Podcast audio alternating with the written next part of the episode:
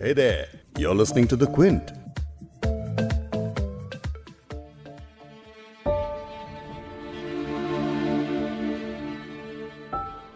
अगर आज की तारीख में आप खुद को हेल्दी महसूस करते हैं अगर आपका कोई अपना आपके लिए परेशान होकर दर दर नहीं भटक रहा ऑक्सीजन या प्लाज्मा के लिए सोशल मीडिया पर पोस्ट नहीं कर रहा तो यह आपका सौभाग्य है। बहुत खुशकिस्मत है आप। लेकिन ये नौ बताई कैसे? नहीं, इसकी बात नहीं करेंगे। बिना किसी का नाम लिए उसी की बात करेंगे जिसकी सबको ज़रूरत है इस वक्त, और वो है खैर की, और दुआ है खैरियत की।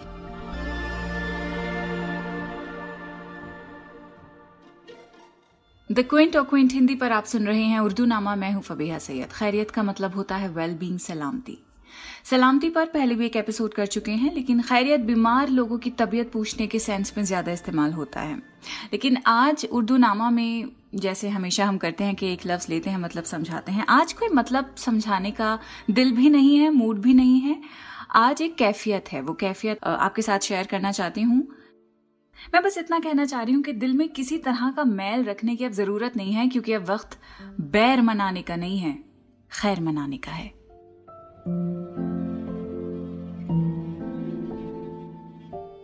खैर का मतलब होता है कुशल मंगल होना सेफ़ हिफाजत, सुरक्षित होना ठीक ठाक होना। और खैरियत के पीछे भी इंटेंट एक ही है, वो है वेलबींग की। उर्दू शायरी में अलग अलग शेड्स में खैर खैरियत के थीम्स पर आपको पोइट्री मिल जाएगी। शायर कभी महबूब की खूबसूरती के जलवों से खैर मांगते हैं, महबूब की एब्सेंस में जो उनकी कैफियत होती है, हिजर की सिचुएशन में जो शायरों के दिल का हाल होता है, उससे वो खैर मांगते हैं। सोशल कॉमेंट्री अगर हो तो कुछ शायरी ऐसी भी है जिसमें जंग, भुखमरी social injustice unemployment communal tension वगैरह, इन सबसे खैर मांगी है। इनमें से कुछ एग्जाम्पल्स आपको आगे सुनाऊँगी। लेकिन दिल इतना घबरा रहा है कि इस वक्त आपके साथ एक छोटी सी चीज़ मैं शेयर करना चाहती हूँ। जहाँ मैं रह रही हूँ, उस जगह के आसपास बहुत सारे हॉस्पिटल्स हैं। तो कई बार ऐसा होता है कि मेरी आँख ही एंबुलेंस की आवाज़ से खुलती है। कोई कोई दिन तो ऐसा भी होता है जब हर चंद मिनटों के बाद एंबुलेंस का सायरन आपको उसी तरह से हॉन्ट करता है। जैसे फ़िल्मों में एंबुलेंस सिंबलाइज करता है टेंशन जैसे कुछ बहुत बुरा होने वाला है। तो हर बार ऐसा लगता है कि दिल इतनी तेज़ी से धड़केगा कि उसे काबू करना मुश्किल हो जाता है।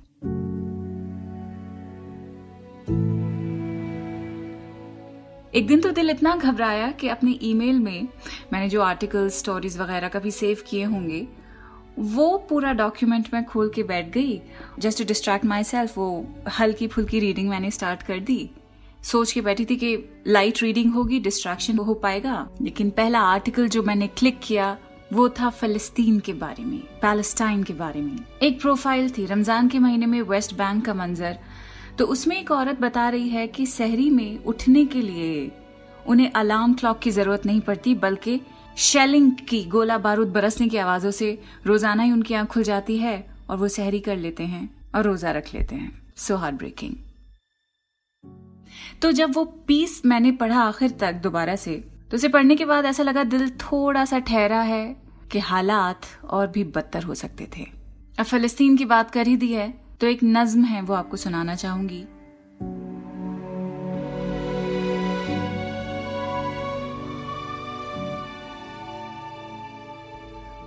पैलेस्टाइन में खैर के बारे में भी कई सारे शायरों ने कलाम कहे हैं। महमूद दरवेश एक फिलिस्तीनी शायर थे, उन्हें तो वहाँ का नेशनल पोएट मानते हैं।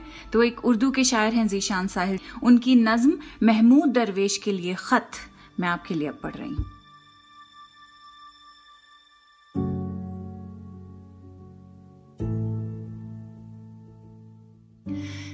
मेरे प्यारे सोगवार, मुझे मालूम हुआ है कि तुम्हारे लोगों से ज़िंदा रहने की जगह और हक छीने जाने के बाइस तुम्हारा दिल खैरियत से नहीं रहा।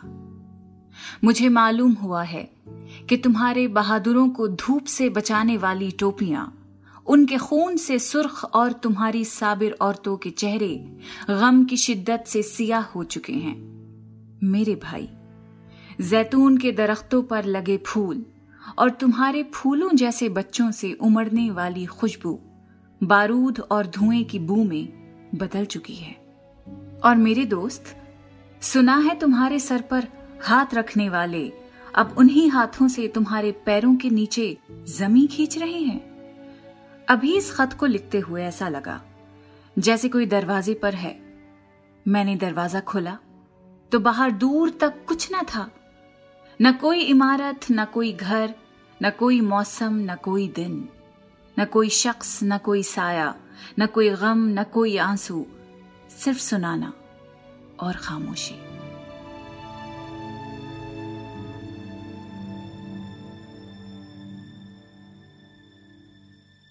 मैंने अपने दिल का दरवाज़ा बंद कर लिया और वापस आ गया।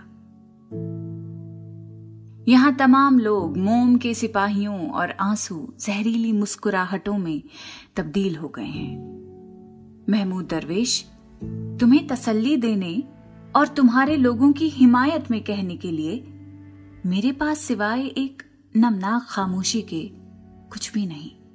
या कुछ लोग जो मेरी तरह अपनी मेजों की बंद दरवाजे के सामने बैठे, उनके खुद बखुद खुलने या किसी और ना होने वाले मुआवजे के मुंतजर हैं।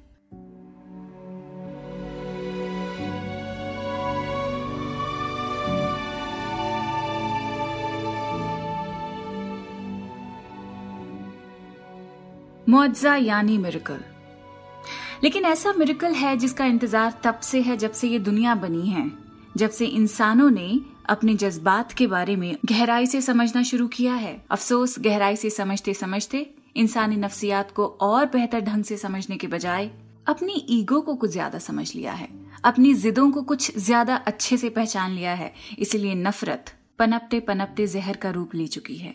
वो मुआवजा है नफरत के खत्म होने का। जिसका इंतज़ार न जाने कब से है। सियासत के नाम पर मुल्कों के बीच जो जंगें होती हैं, उनके बारे में एक बड़ा ही इंटरेस्टिंग पर्सपेक्टिव दिया है जिया जलंधरी ने। वो कहते हैं कि अगर देखा जाए तो खैर और भलाई को लोग जंग और खून खराबा करने के लिए एक एक्सक्यूज के तौर पर इस्तेमाल करते हैं। अपनी गज़ल में वो लिखते हैं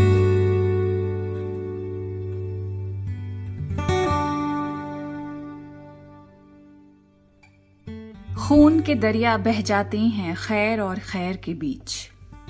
खून के दरिया बह जाते हैं खैर और खैर के बीच। अपने आप में सब सच्चे हैं, मस्जिद दैर के बीच। लाग हो या की लगन हो, दोनों एक दिए की लवें। एक ही रोशनी लहराती है, प्यार और बैर के बीच।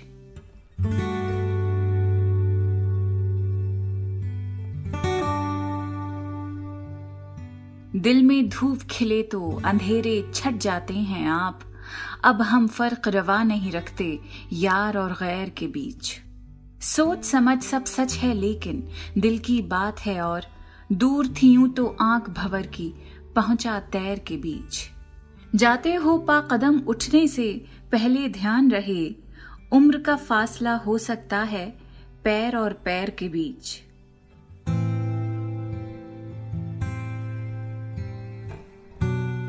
देखती आँख जिया हैरान है, देख के दहर के रंग। देखती आँख जिया हैरान है, देख के दहर के रंग। पल की पल में बदल जाते हैं, मंजर सैर के बीच। खून के दरिया बह जाते हैं खैर और खैर के बीच। अपने आप में सब सच्चे हैं, मस्जिद दैर के बीच।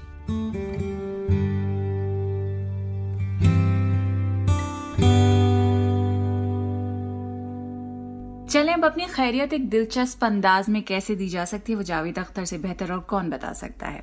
जावेद साहब लिखते हैं, शुक्र है, खैरियत से हूँ साहब। आपसे और क्या कहूँ साहब?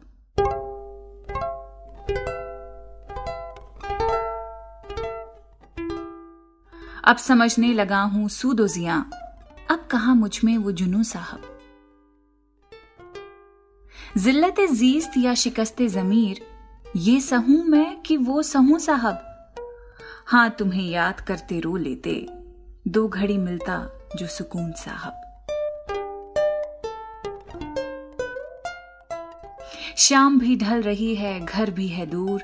कितनी देर और मैं रुकूं साहब? अब झुकूँगा तो टूट जाऊँगा। कैसे अब और मैं झुकूं साहब? कुछ रिवायत की गवाही पर कितना जुर्माना मैं भरूं साहब? शुक्र है, खैरियत से हूँ साहब। आपसे और क्या कहूँ साहब?